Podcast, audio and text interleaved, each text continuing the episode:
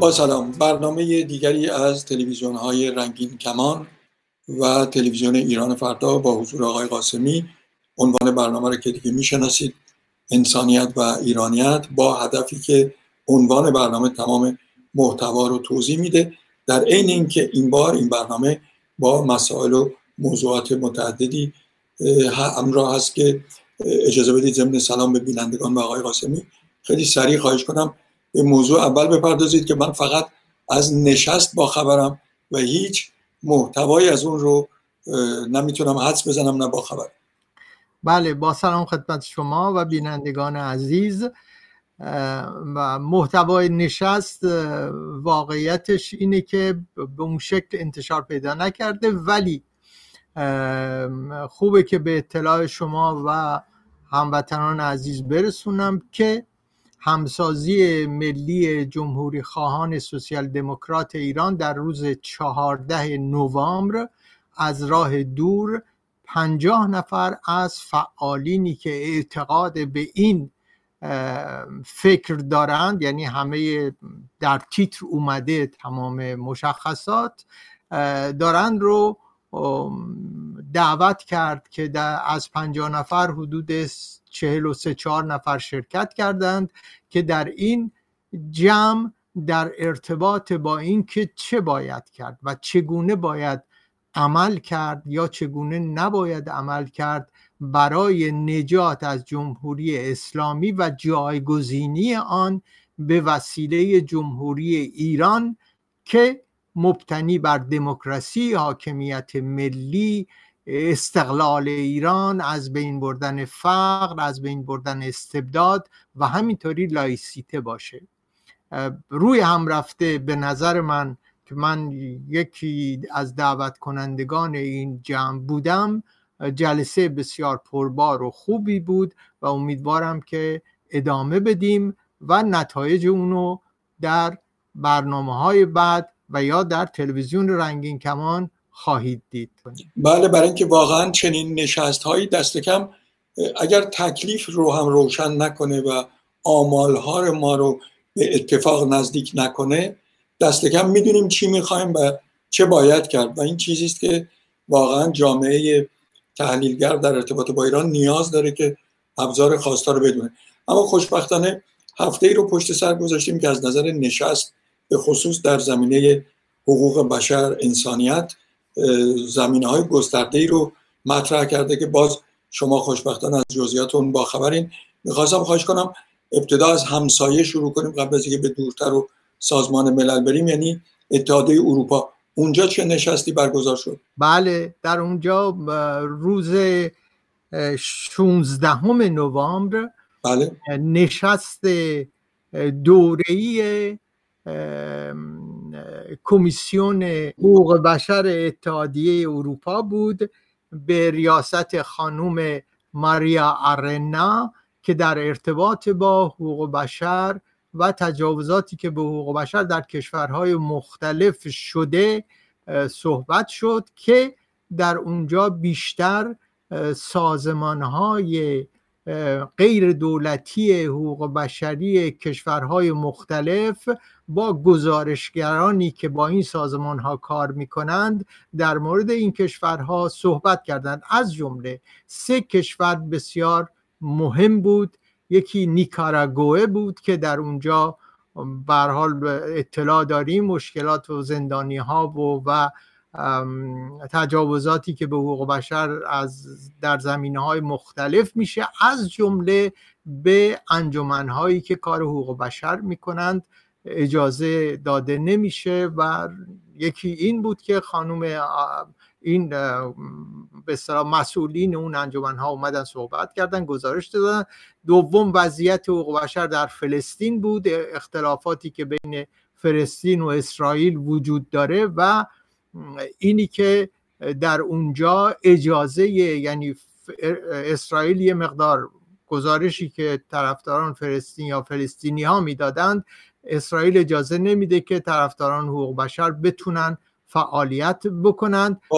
چیز سومی که در اونجا بود مسئله در ارتباط با ایران بود و خانوم نسرین ستوده علا رقم کرونایی که داشتن اومدن یک چند دقیقه ای صحبت کردن خیلی کوتاه و این جلسه تا ساعت چهار چهار و نیم بعد از ظهر طول کشید و گزارش اون متعاقبا منتشر خواهد شد. بله فرمودید این جلسه که روز دوشنبه این هفته برگزار شد واقعا بار دیگر نشون داد وقتی ما از حقوق بشر می‌گوییم در دانمارک و سوئد یا سوئیس نیست و متاسفانه خاورمیانه یک مرکز مذهبی ضد حقوق بشر و عجیب این است که روز چهارشنبه که آقای پومپئو به اسرائیل رفته بود قرار بود سری هم به نه مستقیم در خاک فلسطین بلکه دیدارهایی داشته باشه ولی موضوع ایران چنان احاطه کرده سیاستمدارانو که واقعا به این مسائل جنبی نمی شود رسید. خوشحالم که شما این موضوع رو گفتید. البته باز در ابتدای برنامه کارگردان فرشاد به من گفت جزء برنامه‌ای که شما پیش بینی کردید صحبت کنید. مسئله است که سازمان ملل در چند روز آینده در قطنامه ای که احتمال تصویبش بسیاره به ایران خواهد پرداخت. من چند تا نکته کوتاه در ارتباط با ایران داشتم. بیانیه می‌دونید که گفتم آقای پومپیو بعد از اینکه اومد به فرانسه با آقای مکرون دیدار کرد و به ترکیه با لحن خیلی سخت و دشواری ملاقاتی داشت به اسرائیل رفت و حالا به عربستان رفته. یعنی یک دور آخر برای دولت آقای ترامپ که دو ماه دقیقا زمامداری دولتی رو به عهده داره. این اتفاقاتی که ظاهر ساده داره ولی می‌تونه عمق و معنای خیلی جدی پیدا کنه به خصوص در مورد تحریم که امضای آقای پومپئو رو داره در روزی که خودش در اسرائیل و وزارت خارجه اون رو منتشر کرد. اگر فرشاد کارگردان محبت کنه این نامه رو نشون بده در این می‌بینیم که استدلال های آقای پومپئو و به نوعی نصیحت و وصیت به دولت آقای بایدن که اگر ما این تحریم ها رو انجام دادیم به این نتایج رسیده بودیم. از 70 میلیارد درآمد نفتی جمهوری اسلامی اونها رو رسوندیم به 20 میلیارد. و اگر شما کوچکترین تخفیف و مروتی رو نشون بدید در حالی که الان جمهوری اسلامی به خاطر ضعف مالی به تروریستاش در خاورمیانه مرخصی می‌دهد دوباره با حقوق مکفی اونها رو برمیگردونه برای عملیات. نکاتی رو که من در این بیانیه یادداشت کردم جدا از استدلال خروج امریکا از برجام در 2018 که می‌گوید چرا این کارو کرد و دوازده ماده رو که خود آقای پومپئو دوباره به ایران پیشنهاد کرد ایران تقریبا پذیرفته بود. اما در باخت و برد زمان جمهوری اسلامی برنده شد چون همیشه به کندکاری سیاسی معتقده و نتایج مثبتی هم از این بابت گرفته. در نتیجه قدنامه سازمان ملل موازی خواهد بود با استدلال تحریم هایی که می‌دونیم دولت آقای ترامپ که به یقین و احتمالا آقای بایدن هم به این سادگی از اون نخواهد گذشت چون چیزی عوض نخواهد شد مگر شرط و شروط خواسته شده پذیرفته بشه. کمی طولانی صحبت کردم ولی فکر کردم این خبرها مقدمه باشه برای اون چیز که شما خواهید گفت. بله نه خیلی خوب و مناسب بود. من یک حتما دیدید در مطبوعات ایران سخنانی بیان شده از طرف ظریف در ارتباط با مسئله تحریم ها و اینکه و من البته به نقل از AFP عرض می کنم که میگه که اگر امریکا به تعهدات خودش انجام به اصطلاح بله. انجام بده ما هم تعهدات خودمون رو انجام بدیم و از گسترش تسلیحات طبق اون تصویب نامه 2231 شورای امنیت سازمان ملل برمیگردیم به اون وضعیت و دست برمیداریم. ولی یک جمله اعتراضی منو ببخشید آقای قاسمی. حتی ایشون آنچنان فراتر رفته در همین نکته که شما میفرمایید بعدها در رسانه های داخلی اضافه کرده که حتی نیازی به گفتگو نیست نیازی به همین جا هم همینو میگه. همین جا هم همین میگه که دیگه ما نیازی به گفتگو نداریم. اما درست مشکل من همین جاست یعنی مسئله من من در در مذاکرات بین المللی وقتی یک قراردادی زیر علامت سوال قرار می‌گیره و در این شرایط دو طرف بالاخره اینو رعایت نکردند دو مسئله پیش میاد که آیا باز مذاکره خواهد شد؟ این سوال باید پاسخ داد.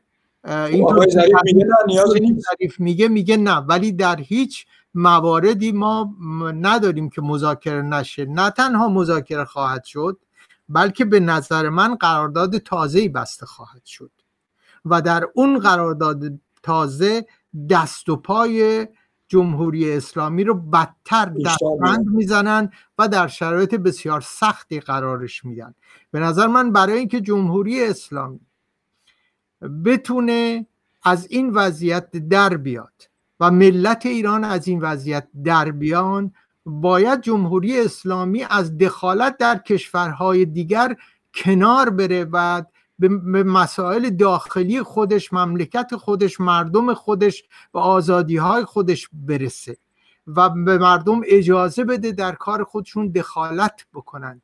جمهوری اسلامی نیروهاشو نباید برای جنگ به کشورهای دیگر بفرسته. ما نیازمند تربیت جنگنده نداریم. این جنگجوها وقتی از این کشورها میان بیرون چه از عراق و چه از سوریه برمیگردن بیون یک تربیت دیگری دارن. این تربیت این جنگجوها در جامعه ایران خشونت به وجود میاره. بنابراین جمهوری اسلامی طی چهل سال در داخل خشونت به وجود آورده. با تربیت جنگنده ها در خارج خشونت به وجود آورده. این جنگنده ها به ایران برمیگردند باز در جامعه خشونت به وجود میاد. جمهوری اسلامی رو باید وادار کرد که از این کارهای جنگی و دخالت در کشورهای دیگر چه چه لبنان باشه چه عراق باشه چه سوریه باشه دست برداره و بذاره مردم کار خودشونو در صلح و آزادی بکنن که البته این کار رو نمی‌تونه بکنه. چون این کار رو نمی‌تونه بکنه به نظر من اصلاح پذیر نیست و باید در شرایطی بود که او رو از بین برد و کنارش زد.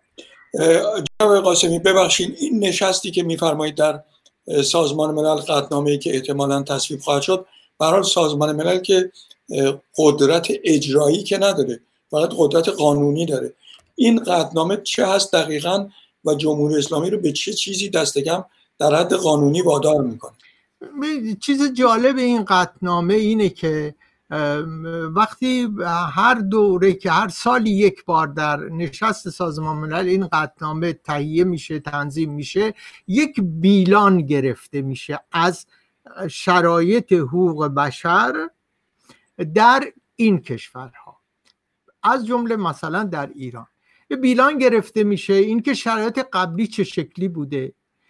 در تصویب نامه قبلی ما الان در تصویب نامه هفتاد و پنجمین تصویب نامه شورای امنیت سازمان ملل هستیم که در مجمع عمومی چیز خواهد شد به تصویب خواهد رسید. یک گذشته رو بررسی می‌کنه و بعد میگه که این کارها باید می‌شده و تا حدودی اینهاش انجام شده و بعد این کارها انجام نشده و این یک نوع بیلان در سی و دو ماده که داده شده. این از این نظر جالب. شما این قدنامه رو داری؟ این بیان بله. قدنامه رو دارم اینجا. این در بله. سی و دو ماده هست این قدنامه که در سی و دو ماده نه تنها وضعیت گذشته رو میگه وضعیت کنونی رو بیان می‌کنه و وضعیت آینده رو تو اون چیزهایی که می‌خواد بیان می‌کنه. یعنی به نظر من روش کار علا رقم این که قدرت اجرایی نداره ولی روش کار طوریه که اگر بعضی از کارها یعنی حتما در جمهوری اسلامی بعضی از کارها انجام نشده. مثلا این قطنامه تا عرض بکنم به چون به سرعت عرض بکنم تا مثلا ماده دهش اینه که این کارا رو انجام ندادید شما یا یه کارایی رو نسبتا انجام دادید یه کارایی رو انجام ندادید. یا انجام دادید و بد بوده. یا انجام دادید و بد بوده.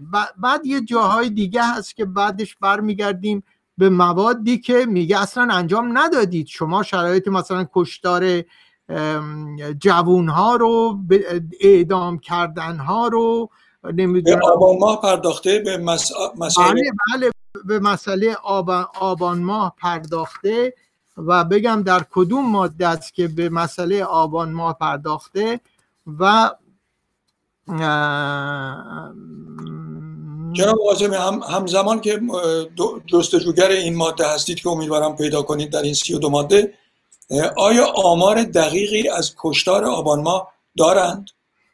آمار از کشتار آبان ماه آمار دقیقی اینجا ارائه نشده برای اینکه آمار متفاوت بر اساس چیزهای مختلف. یه جایی خود دولت ایران میگه 230 خورده ای یه جایی امنیستی انترناسیونال میگه 300 خورده ای و فکر کنم 1500 نفر هم شنیده شد بله روزنامه تایمز در یک گزارشی هم که میده تا 1500 نفرم مطرح می‌کنه که چیز بوده.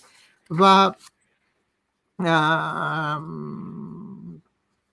آیا این نشست هایی رو که شما بهش میفرمایید که از راه دوره روی سایت سازمان ملل می شود بله، روی سایت روی سایت سازمان ملل میشه پیدا کرد و میشه دنبال کرد و این گزارش رو من در تلویزیون خودمون رنگین کمان و همینطور اگر بخواید خدمت شما هم شما می‌تونید بذارید در تلویزیون ایران فردا که مردم ببینن. به نظر من گزارش با اهمیت از نقطه نظر اون چه که میگذره. چون چون می‌دونید که گزارشگر ایران یعنی معمور گزارشگر ایران در سازمان ملل و اینها تا حالا راه ندادن که بره. بله. رحمان راه, راه ندادن برن. ولی در این گزارش یه چیزی که اومده و جالب این که مقامات جمهوری اسلامی با این فرد مذاکره داشتن یعنی با هم گفتگو داشتند بله. و خب این یک قدم پیش بله این یک گام به پیشه چون در جریانات حقوق بشر در ارتباط با جمهوری اسلامی به نظر من هم باید یه نوع فشارهایی رو از جاهای دیگر آورد هم خود مردم جامعه مدنی جامعه شهروندی باید فشار بیاره. اینجا من روم به جوانان ایرانی روم به زنان و مردان ایرانی که در داخل می‌خوام و تقاضا می‌کنم در حد امکانات خودشون انجمنهای دفاع از صلح و انجمنهای دفاع از حقوق بشر رو به وجود بیارن و این انجمنها رو انجمنهای مستقل غیر دولتی باشه و بتونن اینها رو تبدیل بکنن به انجمنهای غیر دولتی بین المللی که بتونن تایید سازمان ملل رو بگیرن. اگر این کار بشه اینها می‌تونن نمایندگان خودشونو در نشست های کمیسیون حقوق بشر شورای اروپا و همینطور در سازمان ملل اونجا بیان شرکت بکنن و نظریات مستقل خودشون بیان می‌کنن. ما نیاز داریم که نهادهای شهروندی مستقل در برابر دولت در برابر گزارش های دولت بتونن ارزندان بکنن و بتونن نظرات خودشون رو بیان بکنن. این یکی از مسائل مهمیه که اگر در جامعه ما گسترش پیدا بکنه و ادامه پیدا بکنه می‌تونه اثرات مهمی از خودش به جا بذاره. بله. آیا در اون نشستی که در ابتدای برنامه هم بهش اشاره کردید که از ایران طبقات و تفکرهای مختلف برای همسازی در میز یک گفتگوی مشترک نشستند آیا اونها تشکیلاتی دارند که هموطنان ما بتونن دست کم با اونا تماس بگیرن یا هر کدوم از این افراد به طور مستقل و انفرادی فعالیت دارن. و اینها از نقطه نظر حقوق بشری کسایی که در اونجا هستن افر... بعضی از افراد بسیار فعالان و بسیار خوب حقوق بشر هستن. یعنی آقای دکتر حسن نایب هاشمه که خیلی فعال خیلی زحمتکشه دنبال می‌کنه مسائل و مسائل حقوق بشر رو و که من اینجا از این فرصت استفاده می‌کنم. به ایشون تبریک میگم و خدمات ایشون رو شخصا قدردانی می‌کنم. و ولی شرکت در اونجا به شکل فردی افراد هستند و قصد اینه که ما بتونیم جمهوری خواهان دموکرات و لایک رو جمع بکنیم. و بعد قصد اینه که در مراحل بعد بتونیم همسازی ملی ایرانیان رو جمع بکنیم. و در این زمینه طبیعتا کمیته های حقوق بشر خواهد بود. کمیته های تدوین قانون اساسی شروع کرده به کار کردن و کمیته های دوران گذار که برنامه دوران گذار چجوری باشه و اینها شروع کردیم. یک سری گام هایی داریم بر میداریم و داره عمل می‌کنه. جناب قاسمی حدودا دو دقیقه دیگه بیشتر وقت نمونده. با فرمایشاتی که میفرمایید که واقعا جای امیدواری داره و قدردانی از یکایی کسانی که در این میز و گفتگو نشستند و گفتند. می‌خواستم برنامه رو با یک خبر کوتاه به پایان ببرم. ولی می‌خواستم راجع به نشستی برای شما بگم که به صورت اینترنتی خب طبیعتا این روزها چاره دومی نیست و اون نشست پرستاران بین المللی است و از راه دور در شهر مشهد اتفاق افتاده برای کرونا و شما توجه دارید وقتی ما می‌گوییم سازمان ملل یعنی 198 کشور به طور رسمی در این نشست از راه دور برای مشهد 11 کشور فقط شرکت کردند. چرا؟ برای اینکه وقتی که کرونا زمزمش و اتفاقات و مدارکش علنی بود و دنیا نگران رهبر آقای خامنه‌ای می‌گفت این یک دسیسه علیه انتخابات مجلس جمهوری اسلامی است و حالا البته نگاه فاصله دار و با ماسک ایشون می نشینه و اون وقت توقع داره در نشست پرستاران برای کرونا بیشتر از 11 کشور شرکت کنند. و جالبه که این 11 کشور کشورهای متمدنی مثل کانادا، امریکا، فرانسه، آلمان و سوئیس. و تمام کشورهایی که ایشون اونجا قوا و سرباز میفرستن همه غایب حالا راجع به کرونا صحبت کردید و خامنه ای و جمهوری یک دقیقه بیشتر بله. یک دقیقه عرض بکنم که کرونا در زندانهای ایران داره به طور فجیعی بله. زندانیان رو از بین می‌بره و این یکی از ابزاری شده که جمهوری اسلامی بتونه مخالفان خودشو بکشه. این کشتار عمدی جمهوری اسلامی در شرایطی قرار میده اونها رو که از بین برن و این یکی از مسائلی که باید به اون پرداخته بشه. امیدوارم در هفته آینده آرزوی که هر هفته در انتهای برنامه داریم یعنی داشتن خبرهای خوب بلکه تلس شکسته بشه و شخص شما گوینده اخبار دلگرم کننده باشید. برای همه علاقمندان و ایرانیان. خیلی متشکرم از شما.